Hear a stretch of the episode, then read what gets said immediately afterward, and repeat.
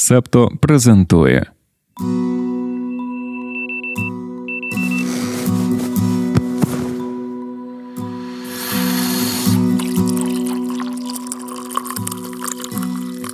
Понеділок, 22 січня 2024 року. Ранкове допіо. Випуск 204.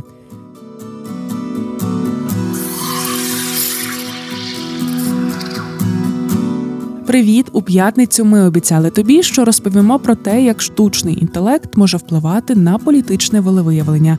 Нагадаємо, що майже весь минулий випуск ми присвятили неймовірній кількості виборів, що відбудуться у 2024-му, а водночас і тим небезпекам, які вони можуть містити.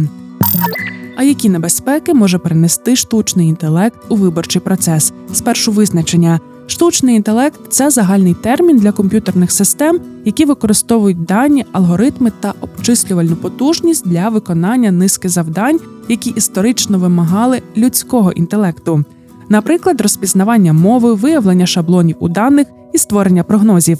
Сьогодні інструменти штучного інтелекту дають рекомендації щодо фільмів, розпізнають обличчя та навіть керують автомобілями. Генеративні моделі це підвид штучного інтелекту, здатний створювати реалістичний текст, зображення, відео та аудіо у відповідь на підказки користувачів. Про генеративний штучний інтелект особливо активно заговорили після випуску ChatGPT у 2022 році. Повернімося до питання виборчих небезпек з боку штучного інтелекту. Аксіос розписав про деякі з них. Почнімо з найбільш радикальної небезпеки: штучний інтелект може позбавити виборців виборчих прав. І в голові відразу виникають картинки повстання машин, які збунтувалися, щоб не дати людям голосувати на дільницях. Це всього лише бурхлива фантазія. Насправді все значно прозаїчніше. Відомі випадки, коли органи влади, які адмініструють вибори, використовують інструменти штучного інтелекту для своєї роботи. Йдеться, наприклад, про можливість виявляти та видаляти неправомірних громадян і громадянок з виборчих реєстрів, або ж про зіставлення підписів щодо їхньої автентичності. У багатьох американських штатах використовують Electronic Registration Information Center – RIC. Це програмне забезпечення дозволяє керувати списками виборців, зокрема визначати збіги. Після того, як збіг виявлено системою, працівники органу адміністрування виборів отримують процес сповіщення і вже вручну обробляють інформацію відповідно до законів та правил. Щось у цьому процесі може давати збій. Приміром, штучний інтелект може видавати велику кількість збігів, які збігами насправді не є. Припустімо, є двоє людей зі схожими даними у двох різних виборчих списках. Штучний інтелект їх розпізнає як одну людину і пропонує викинути цю особу з якогось списку. Помилкові спрацьовування збільшують робоче навантаження та витрати, пов'язані з процесами підтримки списку. І на цьому етапі може статися так, що людину виключають з реєстру випадково. Ми маємо декілька міркувань стосовно цієї проблеми. Можливо, ми, звісно, не так зрозуміли, але нам здається, що у випадку з Ерік рішення про те, що робити зі збігами, все ж приймає людина. Себто дуже несправедливо говорити, що штучний інтелект може позбавити людей виборчого права. Окрім того, ну ми подумаємо про себе, себто про українські реалії. Згадай, до чого закликають в новинах напередодні голосування, перевірити, чи ти є в реєстрі і де твоя дільниця. До чого ми ведемо? До того, що пишучи про небезпеки від штучного інтелекту, особливо про такі гучні, як втрата виборчого права, треба людям нагадувати, що є певні процеси, які залишаються їхньою персональною відповідальністю. Перевірити себе у виборчому реєстрі одна з них. Якщо ми доживемо до виборів в Україні, то солодашко будемо дуже наполегливо нагадувати тобі про таку відповідальність, особливо якщо буде відомо про ризики від штучного інтелекту. Рухаємося далі до інших небезпек. Насправді тут нічого нового. Є ризик, що чат-боти та алгоритми платформ будуть подавати виборцям недостовірну інформацію. Згенеровані штучним інтелектом аудіо, автоматичні дзвінки та текстові повідомлення про кандидата можна миттєво розсилати мільйонам. Штучний інтелект можна використовувати для дублювання промов, щоб перекрутити слова кандидата чи кандидатки.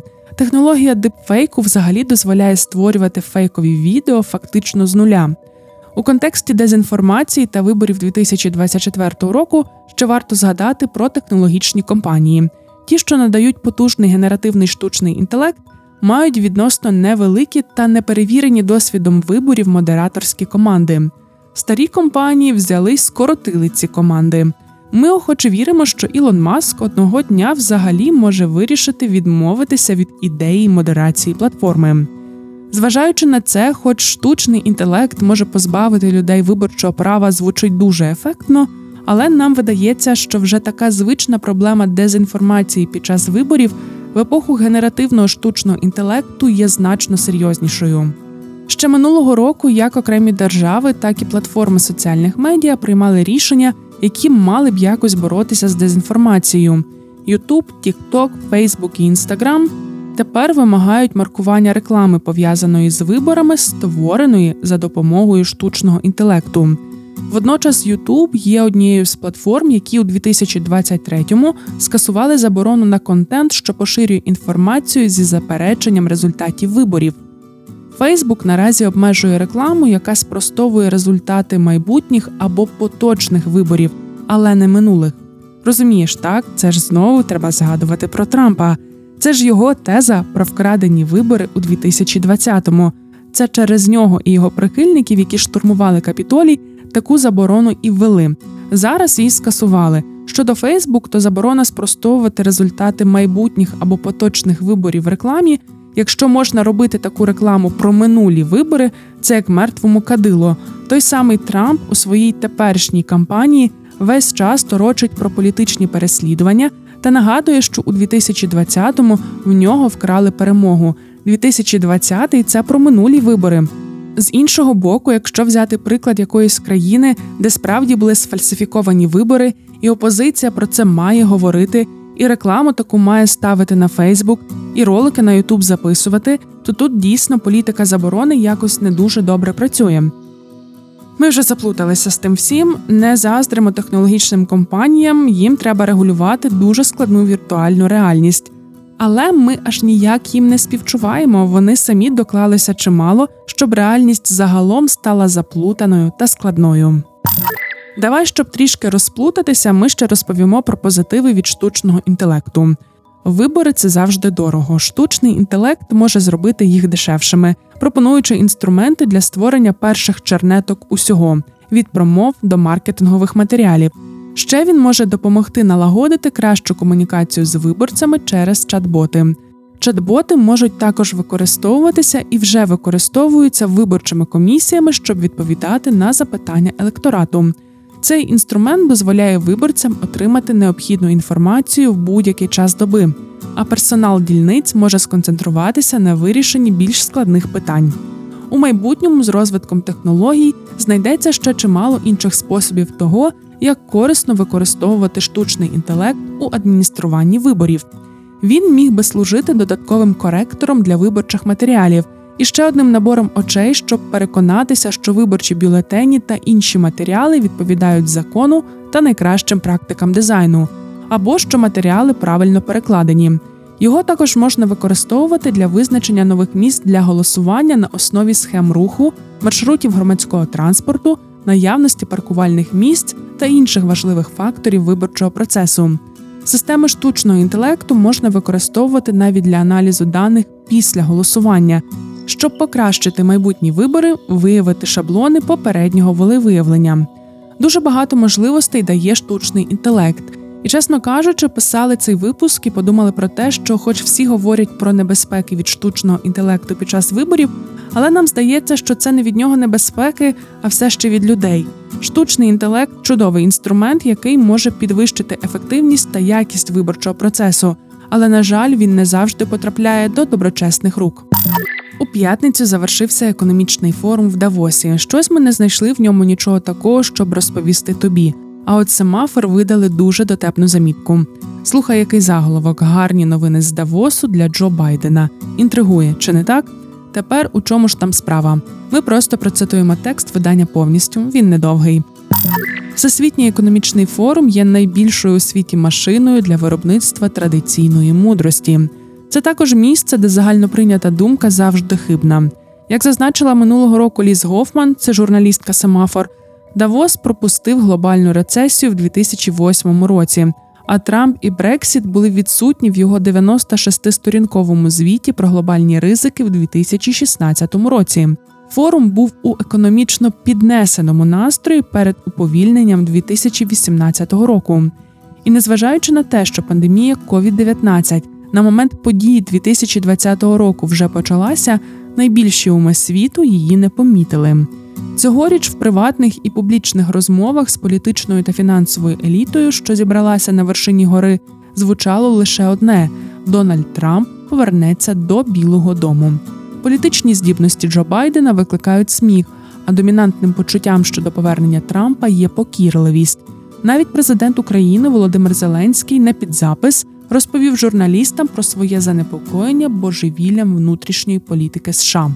Колишній помічник Трампа та його нинішній критик Ентоні Скарамучі каже, що йому все очевидно. Є три причини, чому Трамп не збирається бути президентом. І перша полягає в тому, що всі тут думають, що він знову стане президентом. Не турбуйтеся про інші дві. Це кінець матеріалу, який ми хотіли процитувати. У листопаді перевіримо, наскільки таке іронізування було виправданим, чи дійсно економічний форум знову дасть промаху, і Трампу таки нічого не світить.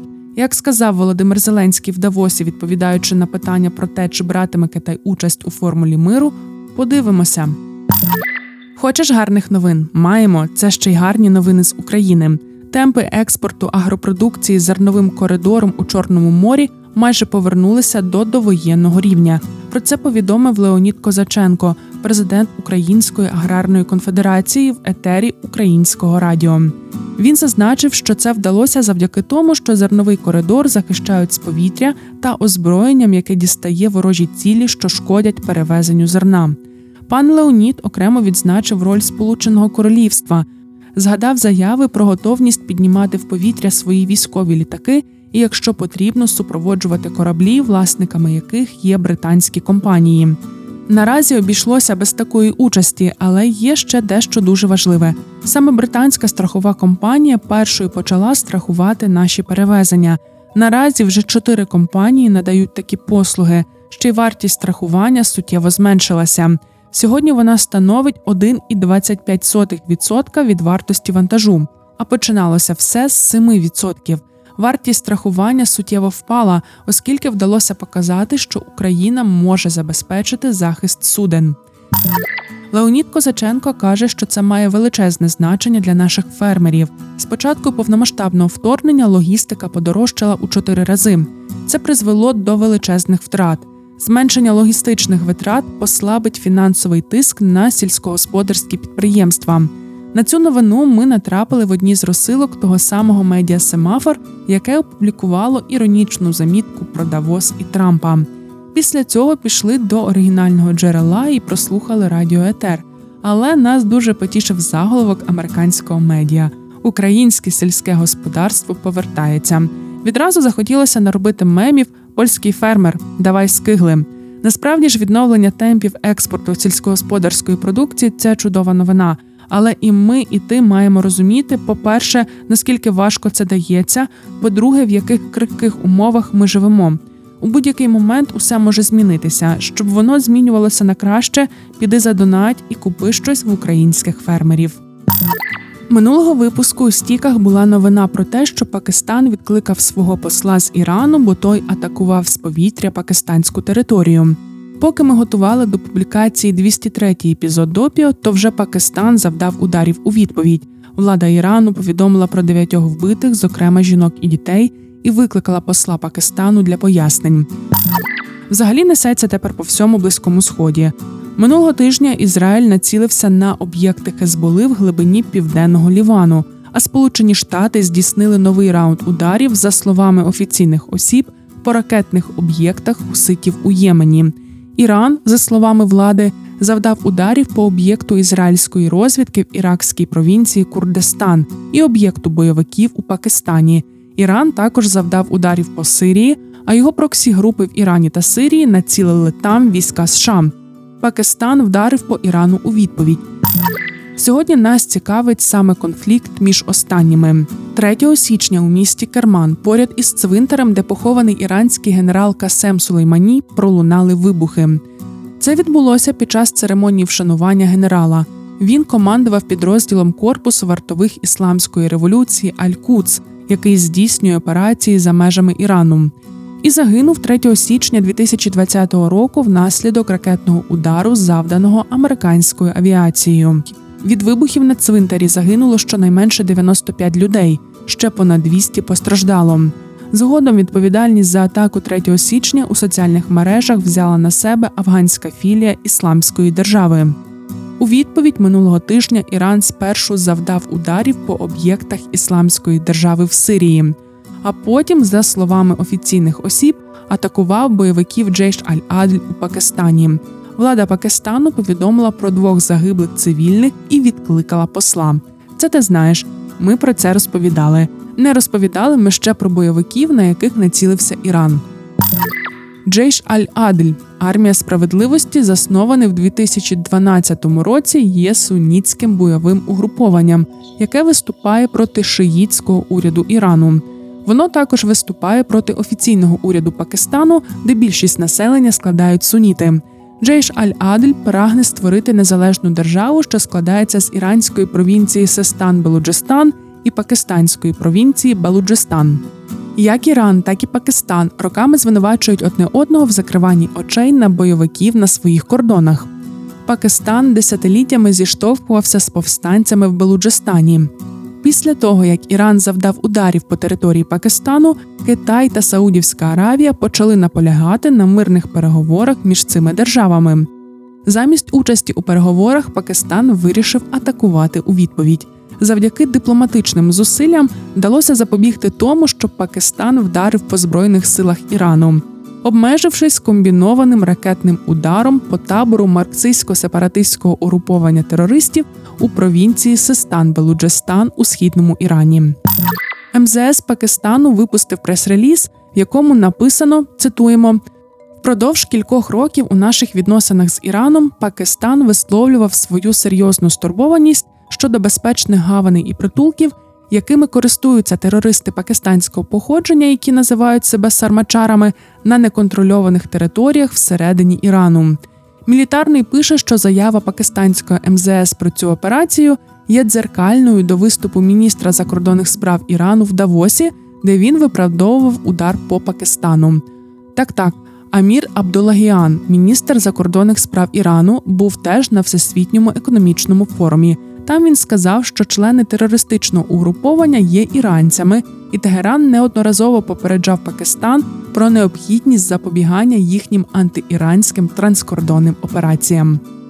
Він також заперечив постачання ракет і безпілотників Росії і сказав, що українці не надали жодних доказів того, що проти них, тобто нас, використовується іранська зброя. Тепер ти знаєш, чому закипіло між Іраном та Пакистаном. І якщо звідти будуть надходити якісь гучні новини, то розумітимеш, із чого все почалося. Спільноті Септо розповімо сьогодні про те, як гендерного балансу в розподілі робочого навантаження дотримуються жуки-гнойовики. Ти думаєш, ми просто так повторюємо, що у секретній частині допіо завжди цікаві історії? Аж ніяк. Доєднуйся на Patreon чи BuyMeACoffee і почуєш все своїми вухами. Упс. Цю частину можна послухати лише на Патреоні. Доєднуйтеся до спільноти, щоб отримати доступ.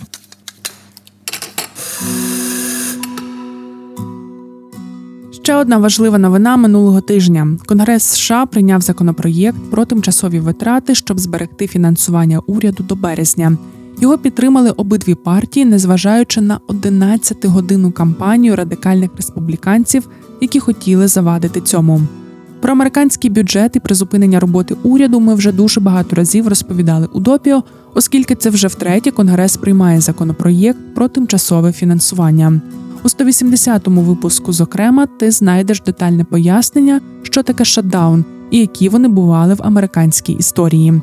Щодо рішення, яке було прийнято минулого тижня, то зазначимо, що спікер Палати представників Майк Джонсон раніше обіцяв, що він не буде ухвалювати короткострокових відтермінувань щодо фінансування. Тепер, коли такі ухвалені, ультраправі консерватори республіканці з кокусу свободи розлючені. Зокрема, через те, що в останню хвилину вони хотіли протиснути до цього пакету фінансування заходи безпеки на американсько-мексиканському кордоні. Цирк з американським кордоном це тема вже для іншого випуску. Сьогодні ж лише зазначимо, що тепер спікер Джонсон, якому за його позицію щодо кокусу свободи аплодували демократи, пізнає лють своїх неадекватних однопартійців. Єдності щодо річного бюджету в Конгресі немає досі. На жаль, одна з причин це питання військової допомоги Україні. Стіки до ранкової кави про події стисло.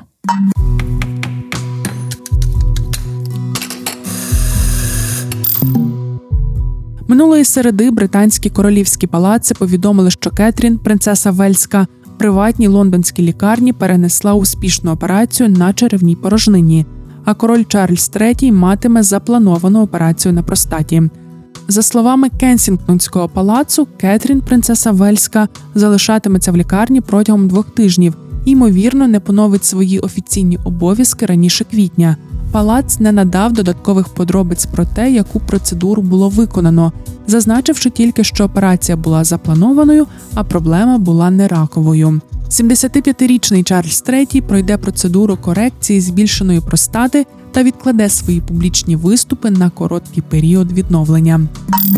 Верховний суд Італії постановив, що виконання фашистського вітання є злочином лише в тому випадку, якщо воно загрожує громадському порядку, має конкретні цілі расової дискримінації та насильства або ризикує призвести до відродження забороненої фашистської партії.